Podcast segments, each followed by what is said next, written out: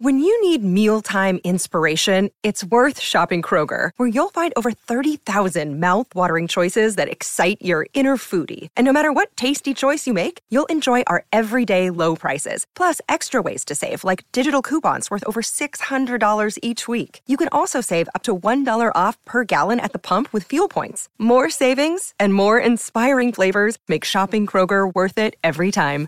Kroger, fresh for everyone. Fuel restrictions apply. Now, as you all know, I love the movies and I love movie podcasts. And now one of the greatest movie podcasts of all time is available right here on the Forever Dog Podcast Network.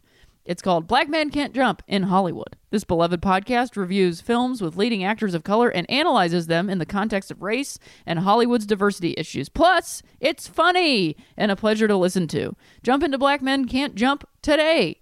The hosts, Jerah Milligan, James Three, and John Braylock, have an incredible back catalog of over 150 movies that you can check out right now, and brand new episodes every Monday featuring discussions about brand new movies like Widows, BlacKkKlansman, Crazy Rich Asians, Black Panther, whatever the big movie out that weekend is, the guys are on it, and you want to be in on those conversations. Movie lovers, culture lovers, comedy lovers, subscribe to Black Men Can't Jump in Hollywood on Apple Podcasts or wherever you get your podcasts today. And now, on to the show. Forever. Dog.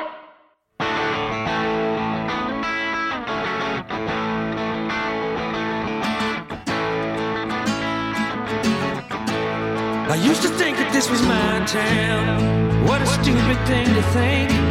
I hear you biting off a breakdown. I myself am on the brink. I used to want to be a real man. I don't know what that even means. What's up, 3Bs? What's up, Diamond Dogs? What's up, Athletic Gerbils? Guess what? It's Rhea Butcher back hosting this show. It's been a minute. I look, life happens. Also, baseball isn't happening right now, or at least in the United States. Um, anybody watch any of that, uh, like tour of Japan that they did? That was pretty cool. I can't stay up that late though, so I had to watch like highlights and stuff. But very neat to see that. I don't know. I liked it a lot. Um, yes, but I look. I moved. I moved. I haven't moved in a long time, and especially not by myself. So I've uh, been a little tired and had a lot of shit going on. Um, and also, I would just say this: I'm doing really great. So please don't try to infer negativity from this. Um, it's simply just uh, what's going on for me. And to sound not totally out of my mind, I'm actually doing really well. So everybody just stay calm. Everybody be cool. everybody be cool. and uh, just be like, great, that sounds good. Um, because I don't want to get fully into the details of my specific of my like personal life completely, but at the same time, that's what's going on for me. Um, yes. So I do think that during the off season, these episodes, especially right now for the rest of the year, my hope is to get one out before the end of the year that is a full episode review of a baseball film. However, holidays are happening, and again, like I said, I moved.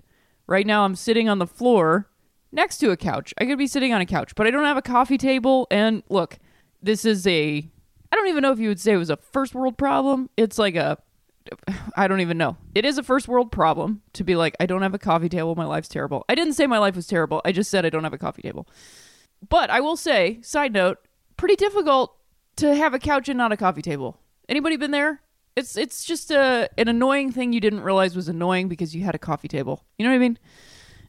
so I'm sitting in front of the couch, recording this on the floor, looking at all my various piles of things that I've essentially just like moved around this apartment space that I'm in for the past couple weeks. But I also was realizing the other day it's the 21st. I moved in on the 1st and I've gotten very far. It's very habitable. Habitable? I, habitual. That's not the right word either. Um, I'm I'm able to live in it very easily, and like I said, it's just um, piles of boxes of things that don't have a home yet. So that's kind of an interesting. I'm just like shifting. Last night, I was like shifting another pile, going like, "You're getting close. You're getting real close." um, but it's such a specific feeling because once your spot is set up, that you don't really do that anymore, unless you're like me and you grew up a hoarder, and then you do do that all the time, and you never throw any of it away. I've done a pretty decent job at throwing some stuff away. Also, I might add, I know I've talked about meditating on here a lot, but this morning I wanted to. Today I'm recording this on the anniversary of the day slash night that I got into a very bad bike accident, which was, I would say, 100% my fault. and I'll tell you why. Because I went to an open mic, and that open mic would give away prizes throughout the night. And one of the prizes that it gave me was it wasn't Four Loco, but it was a similar it was a another like malt liquors brand of Four Loco. They gave me that as a reward, which I have learned that alcohol as a reward is a bad thing for me specifically. I have over 5 years of not drinking. Uh I like to think that I'm sober. I also haven't done the steps. So I'm fully aware that I kind of like went to the car wash and I rinsed my car off. So look, I'm doing the best that I can. I don't drink. I'm very actively aware of everything around it. That's where I'm at. So, congrats to everybody that's done the steps. Congrats to people that haven't done the steps but have been able to quit drinking when they need to quit drinking. Congrats to everybody who's living their life better. So, I get this thing. I probably had two beers that night. And then I also, at the very end of it, drank that thing because I was like, oh, this is funny. And then I was, I don't know that I would say I was fine, but I was okay. And I got on my bike. And as soon as I started riding my bike, that thing that I drank kicked in. And then I hit a pothole or the side view mirror of a car and I flipped over my handlebars. I thought for sure I got hit by a car. but after some time realizing what happened, I realized what happened. And I flipped over my handlebars. I landed on my face because that drink hit me so hard that I didn't even put up, a, which at the same time is like probably good because I didn't break my arms. I landed on my face and then my whole body just sort of like flew forward from the fulcrum of my face. And in doing so, I broke two ribs. So like my whole face, like my, I think it was the right side of my face got so torn up. I landed on the street and then I just started pulling my bike onto the sidewalk. And somebody, luckily, somebody drove by. This was also super late. It was like midnight. Um, somebody drove by and saw me and was an off-duty police officer and called an ambulance. And then I took an ambulance. I went to the hospital. And then for weeks, I I had to work from home. I also had to take time off of work, and uh, you because you can't. I used to have a big bit about it. You can't do anything for broken ribs. You just have to wait them out. Uh, so I had to spend so much time on the couch that I made it to the end of Netflix. That was my whole joke. So at least I got something out of it. But my whole point of bringing this up, which was perhaps bad, but I didn't injure anyone else. So I don't feel like this is really just me going like, yeah, I did a bad thing. Um, I maybe like I took people's sympathy, but also I really thought for sure I got hit by a car for a while. so I I wasn't doing it out of like malice or or lying. It took me a while to figure out what had happened. Um, so this moment, regardless of this understanding of myself, was a moment where I realized, and again, this was seven years ago. Um, I realized, oh, life can go away really quickly. Um, I think, you know, mortality is something that you keep learning every day.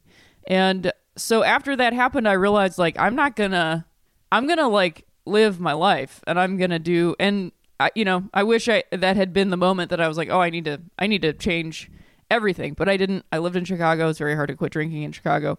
But that's when I went like full force into stand up and like followed the thing I wanted to do. So there is that kind of amazing thing that I got out of it.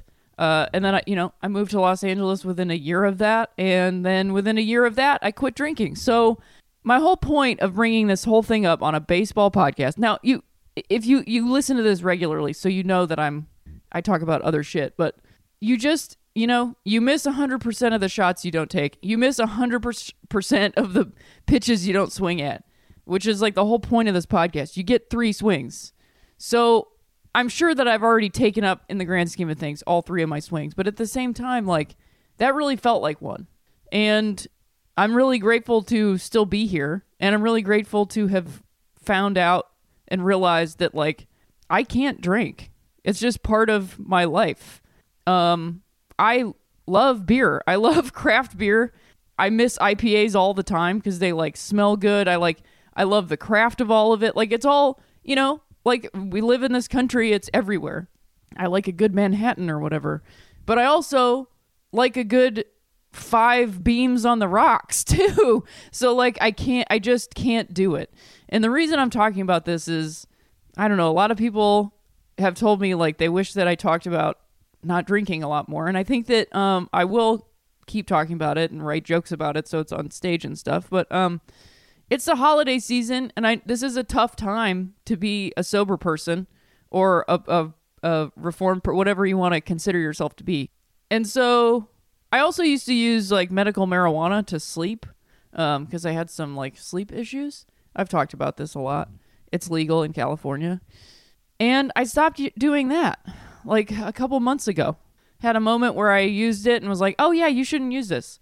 And I was grateful for that. I didn't feel like regret and sadness and, and anxiety, and I didn't beat myself up for it. I just went, oh, you were right.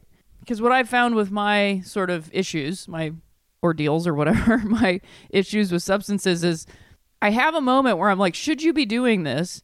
And then I my brain tells me you should do it to find out whether you shouldn't. And like that is actually the like addiction mm, part of your brain telling you like, yeah, just do it. Even though you're aware that you shouldn't or maybe you don't want to. But like just having the feeling that you don't want to isn't enough. You actually have to go like, yeah, I, I'm not going to do it. Um, but I'm grateful for that experience because it taught me that. So now I know that. Um, but I stopped using that because I was really only pretty much using it to sleep. So at night, right before I went to bed. And um, what I realized was I needed to feel everything I was going through because it was painful. Went through like a painful time. And, um, but I, you know, I'm, like I said uh, up top, I'm feeling really good about it and I was feeling really good about it throughout. You know, like I was feeling good, and that's what I was learning about sadness and joy is that they coexist. you know, I spent a lot of time very depressed um, for a lot of reasons, and mostly in my twenties because I, I just wasn't I wasn't prepared to be out in the world and not in a like I was spoiled and I didn't didn't know how to like I just literally wasn't set up. I didn't you know, my folks didn't move out. My folks didn't go to college. My folks didn't go live somewhere else. My folks like literally moved back in with their parents when their marriage ended. And like that's I'm proud of that. Like that's I'm proud of them. I'm I'm happy that they got that done. I think they're okay. I think they both wish they would have maybe done something differently. I don't know, that's me just guessing, but like I'm not ashamed of that at all.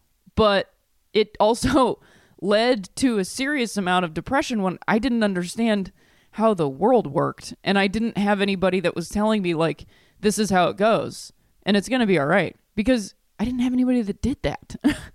so they didn't know and they didn't know what to tell me. And I was in an echo chamber of my own brain going like, "Oh, Jesus, I don't know, this is the end of my life, right? Like I'm I'm in debt. I I'm 21 and I'm in debt to the government. I'm never going to pay this off. and that's why I put it in that uh, the show Take My Wife because I knew it was relatable and it was like hanging over my head for my entire 20s. And it didn't need to be. I look back on it now and it didn't need to be because I could, you know, defer it or whatever. But um anyway, I don't know. This is a big tangential thing. I started talking about the USA players in Japan and now I'm talking about like surprise. Anyway, it's the holidays and that's why I'm talking about it. This is a tough time to to not partake in drinking and you know the thing is there are these tough moments. You know new year's christmas thanksgiving these are all tough holidays to not be drinking especially if you know you quit and you also like it you know? I think most people kind of do and i think that's okay. It's okay to still like it. Like i quit smoking. I love smoking. It's disgusting so both those things exist in my body kind of like i was saying about the p- joy and sadness but it's tough. So the whole point of me bringing all this shit up is that if you are a person who is sober or is cleaned up and is refraining from using substances because you found that it has made your life better to not do those things, but it is difficult to not get to participate with your pals or your family or whatever, I get it. That's the whole point of me having this rambling thing at the beginning of my baseball podcast. I get it. I get it. So if other people around you do not understand, and it's hard to have other people understand if they're not sober, it's truly hard. I mean, I was even talking to somebody just the other day, and I, I admit to people when I'm fully, when I'm talking about it when I'm going to be talking about it more than 30 seconds, where when it's not just going like, oh, I don't drink, and then moving on to, to another. If, if I'm going to engage in conversation about it, I do like to tell people like I'm sober because I'm aware of that as a thing, but I haven't done the 12 steps. And then if someone is not sober, they love to tell me like, well, I don't follow those, and it's like, well, you don't, you're not, you don't have anything to do with this, so you don't get to. I mean, that's great. I'm glad you like accept me, but like you're not a sober person, so those are the ones that make the rules. But um, anyway, so if you don't have other sober people in your life other than at your meetings and stuff like that, it's it's tough. It's tough. I spent a lot of time out here like that. And everybody was so nice to me. I'm not nobody nobody's being shitty. It's just that it's almost like, "Oh my god, everyone." It's almost like being queer. and don't get mad because I'm I'm comparing something that could be seen as negative, like a drinking problem to being queer. I'm not. I'm simply comparing the cultural implications, which is that often you, person who is queer that's listening, might be the only queer person in the space, as far as you know. It's something that happens for us a long time, uh, a lot. Also, it I could compare this to many different axes of identity and and all those things. Like it could be, you know, immigrant or uh non-binary or uh let's see literally anything nothing else is coming to my mind it's very early. Um so anyway i'm not gonna like apologize or point out the fact that i'm rambling anymore because i feel like that's what you like about this podcast. That's why you listen to me. So anyway i think you know and there's a lot of sobriety in the queer community just like in other communities. But um you know i don't know. We have so many things we need to discuss as a community in the queer community. Um, also, I saw somebody saying that like community is inherently racist, and like I get that, but also, come on, come on, we gotta. All right, okay, okay. Like yes, if you're talking about like geographical in the United States, yes, but we're talking about whatever. Anyway, I can't even get into that. Um, I don't know why I brought it up. I brought it up. It's my podcast. So my whole point was to say that I see all of you and I believe in you. And also, if something happens and you make a mistake or you wander off your path, it will be okay. And what you got to do is face what you did, look at it, say, Why did I do that? And then tell yourself you're not going to do it again. And then start all over again. I think also something that we get into, and, and I remember this, it was part of why I stopped being vegan, honestly. I wrote this down the other day. I was like, Vegans are the worst part of being vegan. And I wanted to say it, but that's something you kind of can't say on the internet because people will get mad because they can't hear your tone of your voice or see your face and see that you're kidding or know that you're a lifetime vegetarian. And so you're kind of like, you know, shouting from inside of the house or whatever. But my point of that is not to shit on vegans. My point of that is that people are always the problem with something. Like veganism isn't a bad thing, it's a great thing.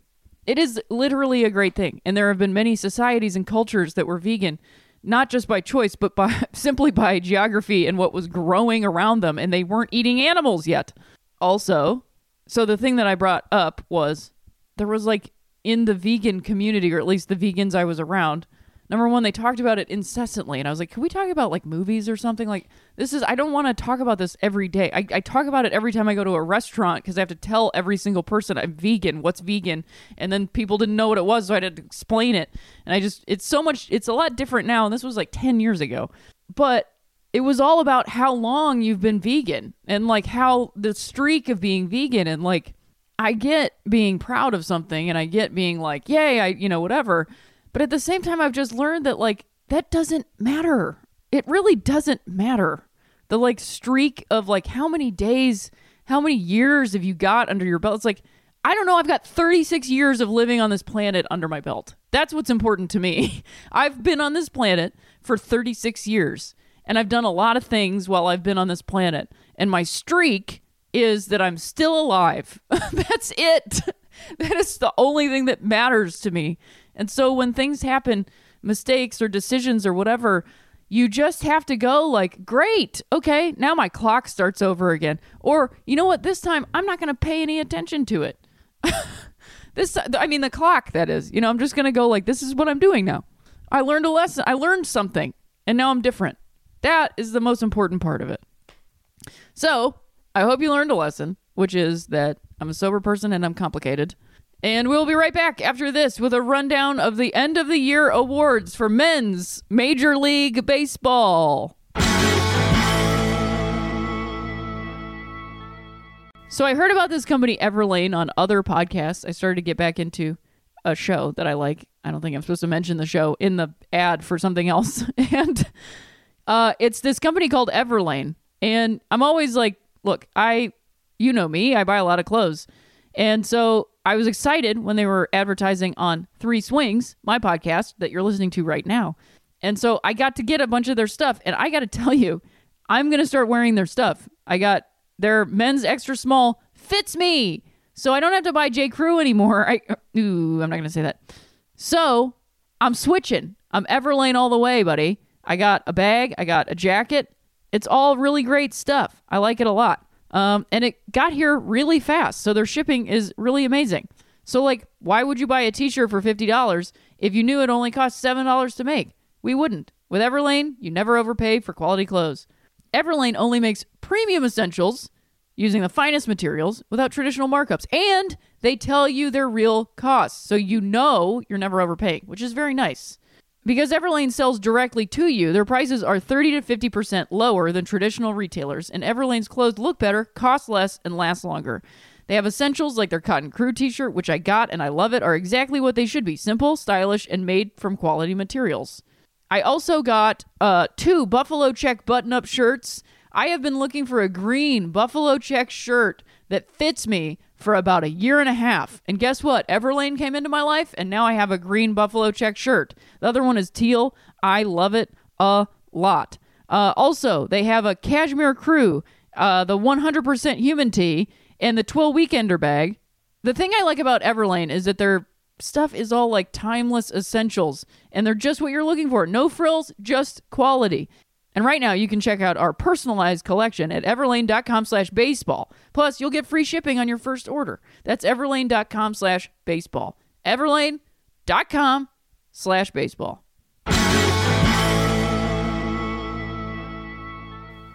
All right, here we go. Uh, this was also part of why I delayed this episode coming out. I wanted to get all the awards out so I could talk about all of them so it wasn't like a piecemealed sort of a thing together. I also uh, just wanted to mention again and say um, it's crazy. I'm really, I, it was a very complicated and emotional thing. And I don't really want to get into all of that because it's like personal and whatever. There was some interpersonal drama with my baseball team, but I just want to say that I can't believe it because I started this podcast and the description that bench coach Brett wrote for me was, you know, long suffering baseball fan. And it's true. I have watched the team that I like love or am like into or whatever, like fully into. Like I'm clearly into the Dodgers and I'm clearly complicated with Cleveland. I have watched, and you know, like I was rooting for KC, but I didn't like, you know, I'm not like a Royals fan or anything. I didn't like like I I I like the Dodgers. I, the other day I was like, I guess I'm a Dodger fan because I hate them. so I feel like I've fully become a Dodger fan because I'm like, oh my, I hate them so much, but I keep putting Dodger shit up in my house. Um, I've watched the team that I love and care about lose the World Series. Is it four times now? It is four times now. I've watched them lose four times. That's a lot of times in a lifetime, I feel like, for a baseball fan. That's a lot of times. Can people tweet at me and tell me how many times they've watched their baseball team lose the World Series in their lifetime? Please tell me.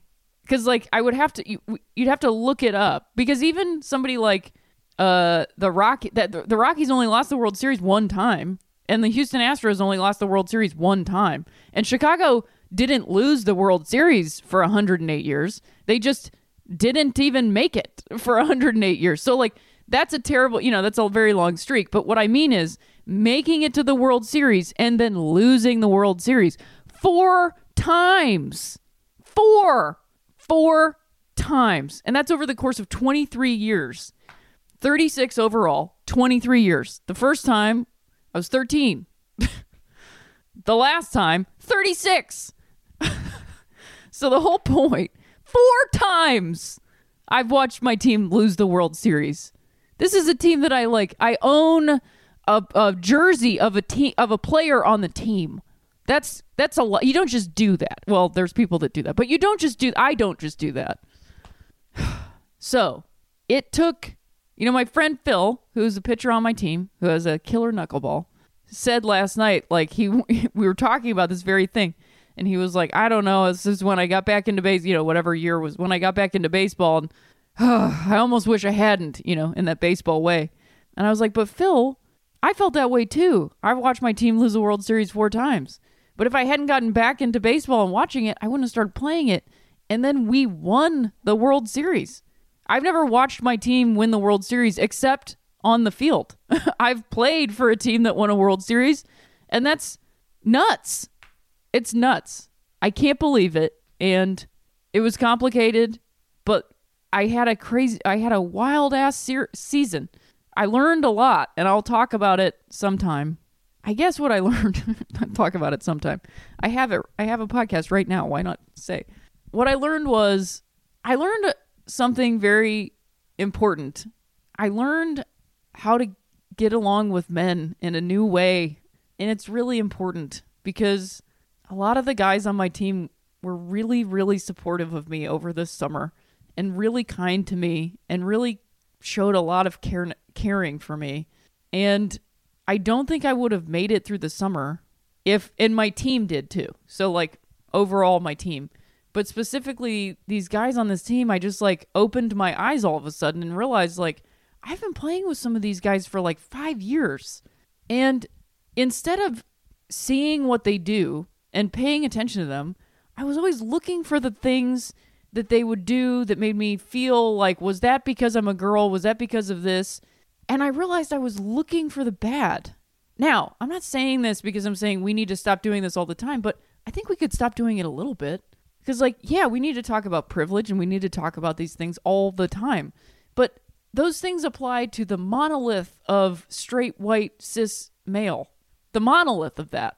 And yes, some individual guys, a lot, a lot of them, have this behavior. Some of them do it with no intentionality whatsoever, which is what I realized.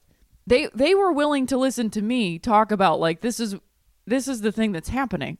So why shouldn't I be willing to watch them or listen to them about what's going on for them? And I realized like a lot of them were jumping through a lot of hoops to make sure that some of us felt okay. And I was like, I can't wow, I can't believe this is what's happening. And I should have seen it earlier. And as soon as I dropped all that shit and I realized and I looked at them and I noticed like, oh, they're not telling me what to do because I'm a girl. They're telling me what to do because I'm their teammate. And they're outside of my body and they can see what I'm doing. and I can't. And they played baseball in high school. I didn't play baseball in high school. Hell, I didn't even play organized baseball ever. I never got instruction. I realized like, oh, I'm getting I'm finally getting this thing that I wanted. They're telling me how to play baseball better. And I started listening to it and I started playing baseball better. And then I felt like I was even more part of a team because I wasn't out on the field to like prove something or I wasn't saying, "Oh, I don't I don't want to be good at this thing. Leave me alone." I I was actually like, "I want to be good and I want to play as a team." And we started playing as a team. I mean, I've never played baseball as good as I played it from August to November. I made a play in the last game of the series that was like straight up like I it look p- people were telling me this. This is why I'm saying I it was like a pro move. I like knocked a ball down. I have a tendency to like get on the ground a lot because I use my body to stop the ball because I don't want it out of the infield. Hold it to a single instead of a double. You know what I mean? Um, I just always did that. Like when I played volleyball, I would slide all the time. But uh, so I I knocked it down and I had the presence of mind to go throw it to second, and I didn't. It was a sideways toss to second, perfect toss right into my shortstop's glove. I've never played like that before. I mean, I played well, but not like that. It was like I knew what to do all the time, even when I made mistakes. I was like, ah, I see what I did. So anyway, my whole point was, I've just like I've already been friends with these guys for life, but I feel like I made these friends for life in a new way. And like I earned the respect of my team in a new way. And it was complicated. And I wasn't in it for that, but that's what I got. And it's honestly changed my life and it's changed my perspective on a lot of things. Because, like, this whole thing is long. Life is long. It's really long. And you got to look at what's right in front of you. Sometimes, sometimes, sometimes you have to look at who's standing in front of you, what they're doing, and why they're doing it. And it's not always out here. Not everybody is behaving based off of these cultural things that we need to tear down and discuss, because we do need to do that. But sometimes they're just a person who's like, I want to say this to this person. and if you choose to just listen, sometimes it's only about that. Sometimes. Hear me on this. Really hear me on this. Sometimes. but often people people's intentions are good. That's what I've learned.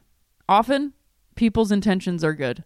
And if you operate based off of that, everything changes a little bit. And life is a little bit more livable. So, on to men's baseball awards. So, we've got the AL MVP and the finalists were Mike Trout, as almost always, Jose Ramirez, and Mookie Betts. And the winner, by far, was Mookie Betts. If Mookie Betts did not get this award, I would have been very upset. but I'm glad that he did. He hit 346, 438, 640, leading the AL in batting average and slugging percentage while hitting 47 doubles, 32 home runs, and stealing 30 bases. So he was by far in the 30 30 30 club. Uh, remember when everybody was like, Hanley Ramirez is going to be in the 30 30 30 club? Hanley Ramirez is not playing baseball. Um, Jose Ramirez had a great, what, three quarters of a season, and then he flattened out. Um, Cleveland really flattens out at the end of the season. That's one of their big problems, and they seem to be having a fire sale, and they seem to not want to spend any money. They've openly said they will not spend money to buy a ring or to get a ring, but it is buying a ring. Um, so I don't see Cleveland winning the World Series anytime soon. Um, and a side note, uh, Cleveland has now dropped Wahoo uh, from their logo set and from their uniforms.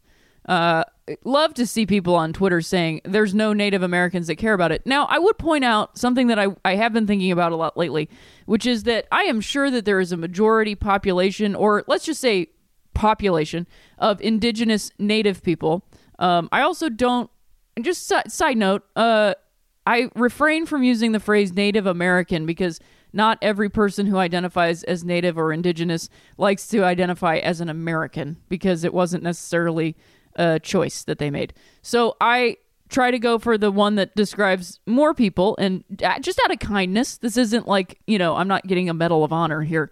Um, I'm just telling people that's why I do that.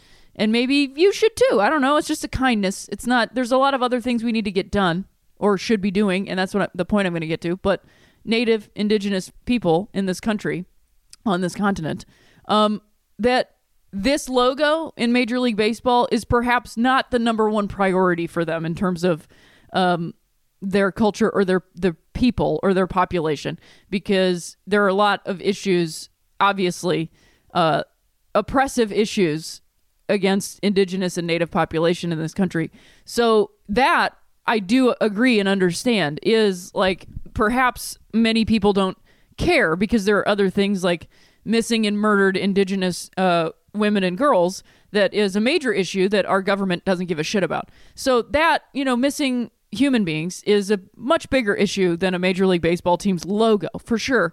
But to me, the logo is representative of these issues, and our nonchalance towards it uh, and the fact that we will walk around wearing that logo and not give a shit about a population of people and what's going on for them is, to me, th- the issue. So for that reason, I'm glad it's gone because it's it it represents that, and I don't want to forget that either, and just be like, oh, everything's great now because it's not because there are still people suffering. Um, but the logo is gone now. I hope that the team name will change at some point I'm still, you know, not gonna wear their shit necessarily. I have like, I have the block C hat and I have a hat that's just got a C on it that I like. So I might occasionally represent Cleveland, but um, it's still the name is still bad, and then the, the everything that's behind it is still bad. So I I don't know. Look, everybody's complicated. Uh, I like sometimes wearing the thing that doesn't have that guy on it because then It's like, hey, I'm whatever. But at the same time, I don't know. I don't know. But if I wear it, then you're thinking about it and you're thinking about the same thing that I said. Because if you erase it and you never think about it, then you're never thinking about it.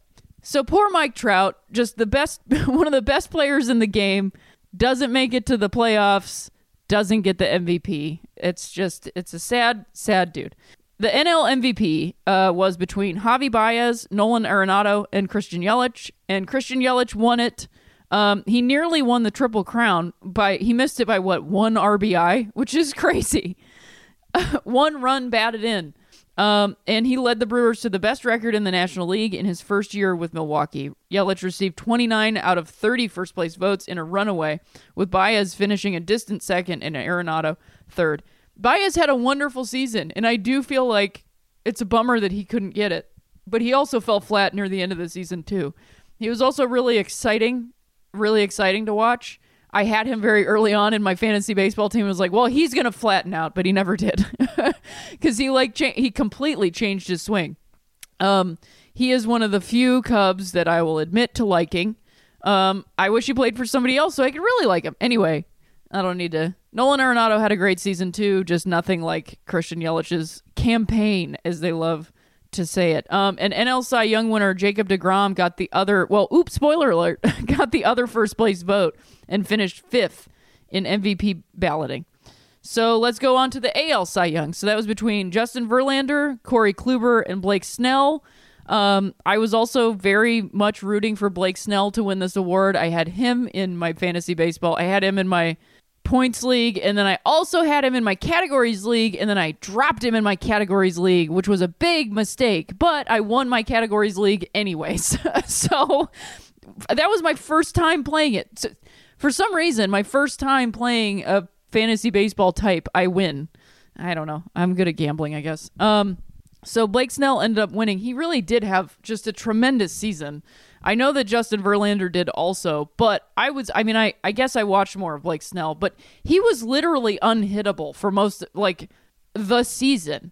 It, he had a brief stint on the injury list, but uh, other than that, he was unhittable. Um, and so maybe I'll just be a Tampa Bay Rays fan. I don't know. The hat almost looks like my initials. So let's go for it. And Corey Kluber, kind of surprised that he's on there, honestly. Um, I mean, I guess it makes sense, but Corey Kluber is on the decline. I I just think he is. I mean, the the Cleveland. Wow, I almost said the name. That's crazy.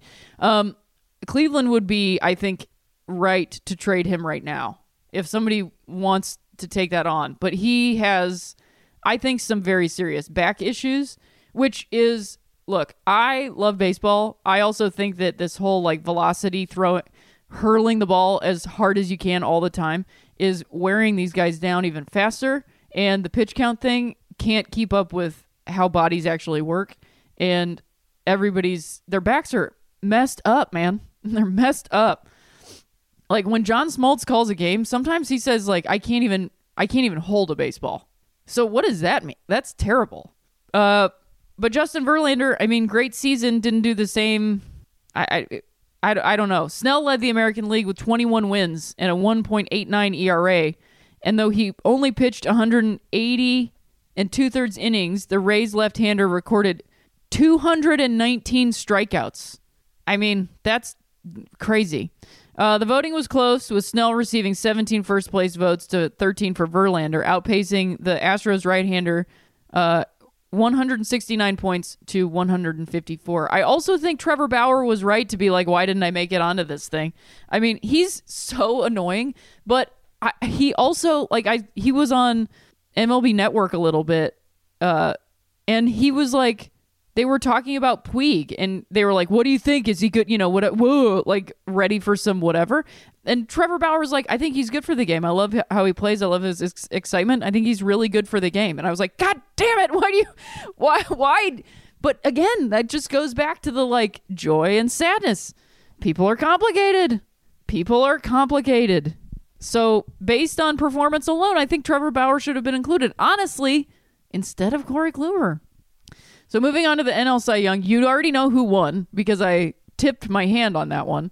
But the uh, finalists were Max Scherzer, Aaron Nola, you know my Scherzer story, and Jacob DeGrom. If you don't, It is that I could have drafted him and I drafted Joey Votto. Look, I what I don't know, man. I don't know what to tell you.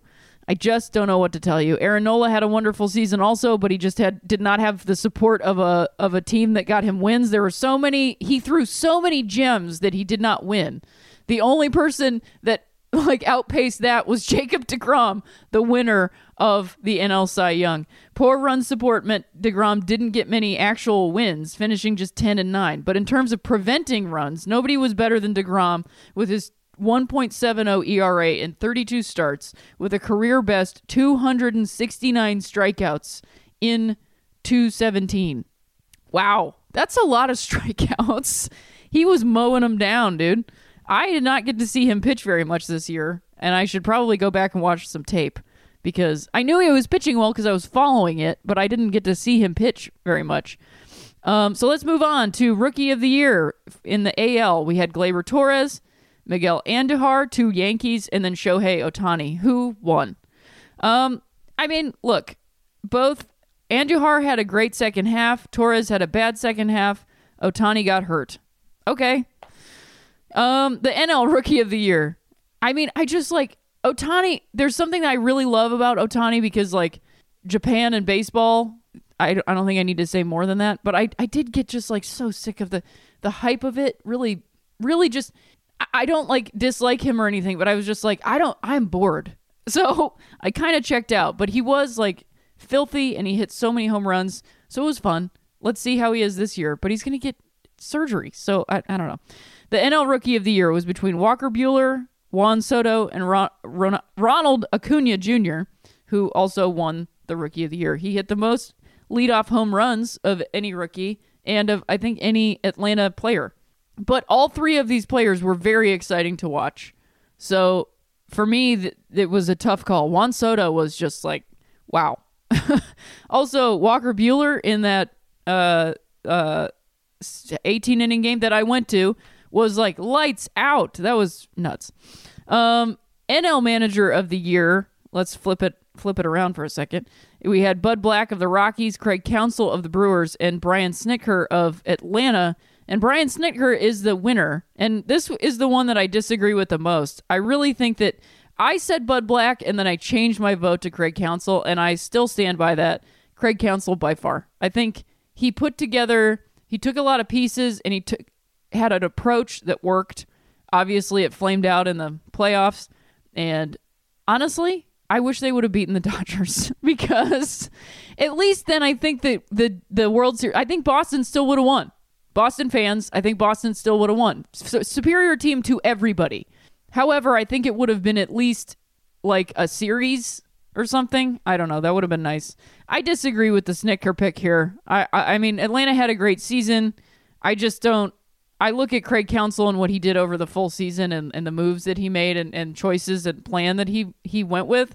Un, it was both traditional and untraditional, non-traditional at the same time, which is something that I like in baseball. When you take a, a data-driven approach, but you also keep your eye on the goddamn field.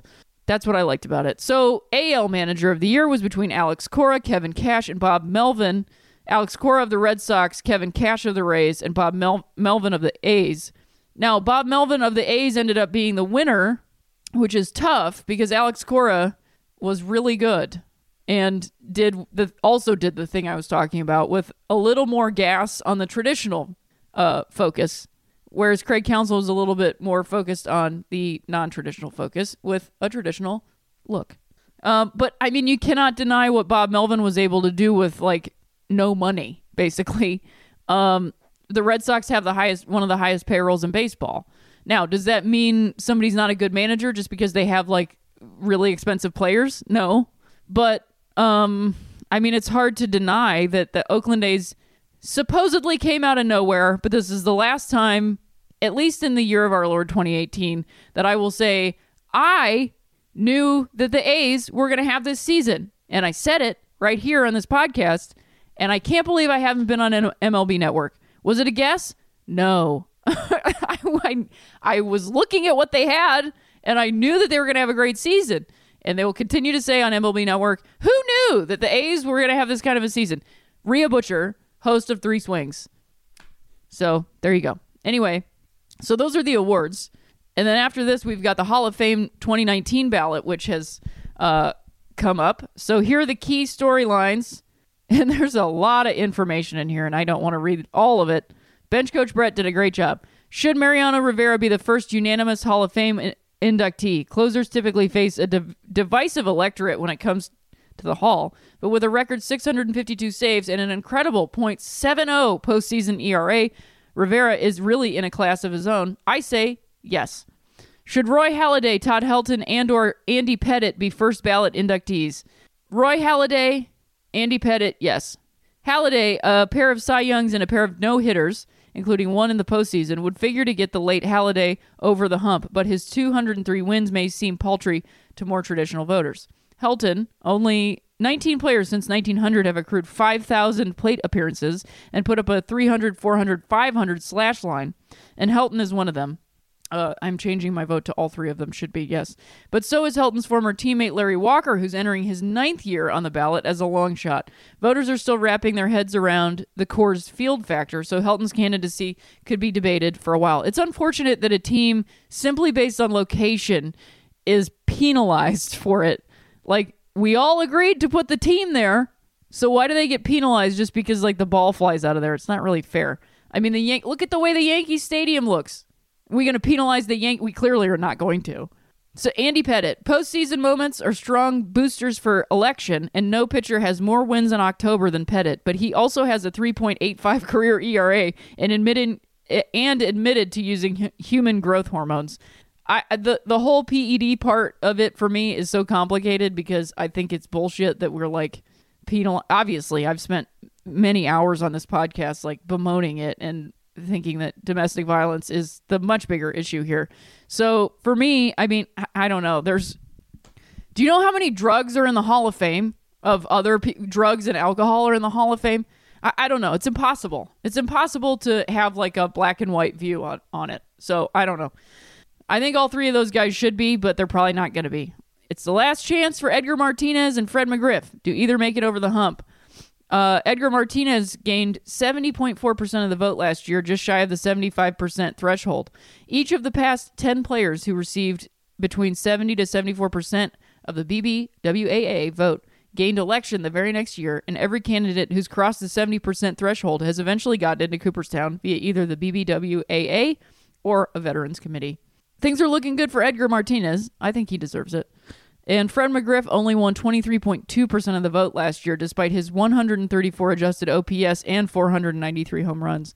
I mean, personally, I'm a big fan of the crime dog, but I understand that he's not going to maybe make it in.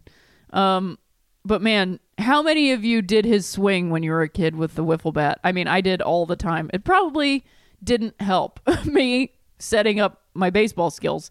But, you know, I mean I I I love that guy, but I also understand like he's kind of a fringe dude even though I mean 493 home runs. That's 7 shy of 500. That's a lot of home runs. Uh, will Curt Schilling's vote total increase after dropping seven points to 45% in 2017 due to his proliferation of racist memes, transphobic tweets, and threats of violence against the media? The Breitbart radio show host saw his to- vote total bounce back to 51.2% in 2018. Of course he did. In 2018, with four chances left, what's the likelihood that Schilling makes the Hall? Uh, I want to say n- not good, but it's probably good. I mean, that bloody sock is like ingrained in baseball's memory, and I don't like the guy at all. And like, I do believe in gi- giving people second chances, but not that guy. I just like, I don't like him. I don't like him, so it's personal with me. Uh, other notable return candidates Barry Bonds, Roger Clemens, Mike Mussina, Sammy Sosa, Manny Ramirez, Larry Walker, Omar Vizquel, one of my favorite dudes, Andruw Jones, Scott Rolen, Jeff Kent, Gary Sheffield, Barry, Billy Wagner. Like all of those names are to me Hall of Famers. I mean, I'm not a big Roger Clemens fan either, but like at least I mean Barry Bonds, Roger Clemens, Mike Mussina, Sammy Sosa, Manny Ramirez, those are Hall of Famers to me. Uh, and then Omar Vizquel is a Hall of Famer of my in my heart. And also Gary Sheffield. Gary fucking Sheffield. The fact that he played for like a bunch of different teams is weighing on his like legend or whatever. It's isn't that nuts that like the fact that he wasn't like a a one team or two team guy, people like look at him as like cheap or something. And I know that because I think that because I have been ingrained in baseball, but I don't actually think that. Gary Sheffield is a Hall of Famer. Mark my words. He's a Hall of Famer. Um, so those are that's the rundown of that. Um, and we'll be back right after this. I don't have any rosin bag, but I'll give you an outro right after this.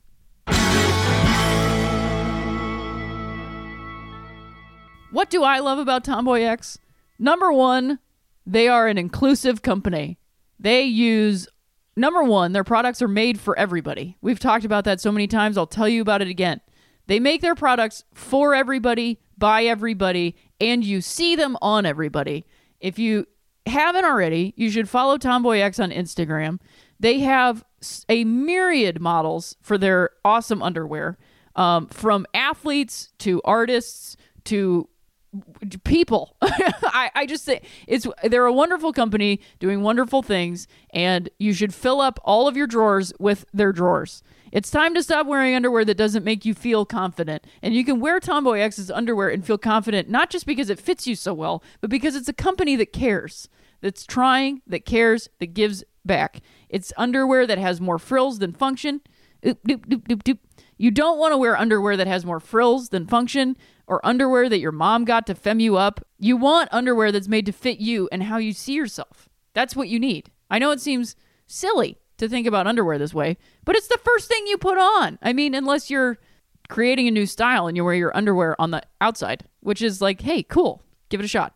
Uh, they make bikinis, briefs, boxer briefs, uh, soft bras, which I like to wear. Um, I wear a binder a lot because it makes my shirts look the way I want them to look. But on the off days, because you got to protect that tissue, their soft bras are a wonderful thing to wear on those off days. Uh, they make racerback bras too, more for sporty stuff and in everyday basic colors, fun seasonal prints, and brilliant colors. And as always, all options come in extra small to 4X. So, regardless of where you fall on the size or gender spectrum, Tomboy X offers amazing underwear that any body feels comfortable in. So go to tomboyx.com slash baseball and check out their special bundles and pack pricing. And Three Swings listeners get an extra 15% off with code BASEBALL. Again, code BASEBALL for an extra 15% off. So ditch whatever you're wearing for a pair of Tomboy X underwear. Go to tomboyx.com slash baseball.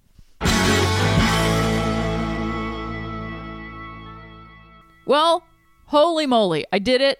There's an episode. I'm hoping it comes out on Thanksgiving, but it might not. And I don't know. I've, this is what I've been saying to people. Happy holiday if you celebrate it. Uh, I don't really celebrate it necessarily. I'm going to hang with people. Um, I think, you know, we're, we're at where we're at. So it's a good day for reflection. Um, it's also like Native History Month. So maybe spend some time with that.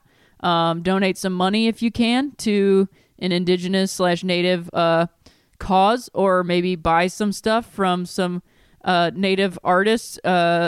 Yes, or like you know, if you want to uh, give put some money where your mouth is, you can buy some art from the tremendous artist uh, Jamie Okuma, who is somebody that I got to see speak at a um, Good Company Design Sponge um, piece thing. I was in that magazine also recently, so pick up that uh, issue. But it was wonderful to hear her story, and uh, I've her artwork is amazing. So like, do stuff like that, and uh, you know, like really, really dig in to friends and family. Really be present this holiday and the upcoming holiday season. Be present with people instead of getting them presents. Be present. Oh no, oh no, I'm becoming a cult leader. okay, so this is the end of the episode, and what I'm gonna say is, I there's a couple people. It's difficult to set up a guest and have a movie and do all these things. So I'm working on it. I'm trying to get there.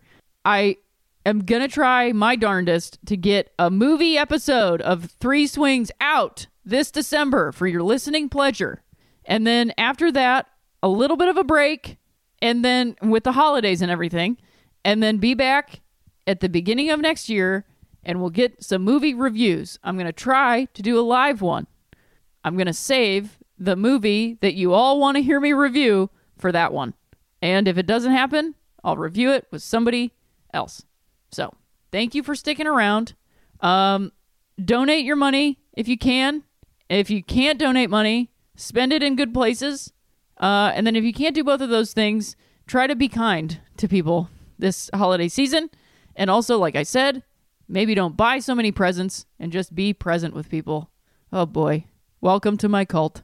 So, if you like this show, maybe let somebody know about it face to face, not just on the internet. I like it on the internet, but also face to face. That's a good way. Conversation starter. It's fun to talk to people. Give us a review on iTunes. Uh, that helps a lot with the show. Subscribe on iTunes or use Stitcher or Spotify or anywhere else that you listen to things. Um, those are all great. You can follow me at Rhea Butcher and you can follow Forever Dog at, at at Forever Dog something. I can't remember what it is. I think it's at Forever Dog Prod or something. Um, look, I'm good at my job. Um, also, I have some stand up dates coming up. So I would love to see you all. And I'm going to say them on here because not all of them are fully announced yet, but I'm going to let you know ahead of time so you know what's going on. So January 19th, I'll be at Mississippi Studios. There's a second show added because the first show sold out. Second show's at 10. That link is going to be up on my website. January 20th, I'll be at the Crocodile Cafe in Seattle, Washington. Uh, and then there's a San Francisco date that's sort of circling around that weekend. So keep an eye out, San Francisco. February 16th, I'll be at the Frida Cinema at, in Santa Ana, California. On March 1st, I'll be in Chicago. You'll get more information, but Chicagoans, put that on your calendar. March 2nd, I'll be in New York. New Yorkers, put it on your calendar and shit. Was that Boston? I don't know. And then March 7th through the 9th, I will be at the Vermont Comedy Club in Burlington, Vermont. I've never been to Vermont. This is my first time. It's going to be interesting. Those tickets are on my website. And then March 19th through the 23rd, I will be at the Amphibian Stage in Fort Worth, Texas. A bunch of shows. And there's also some Arizona dates that are floating around in March, so keep an eye out for that. So, as always, if you liked it, you liked it.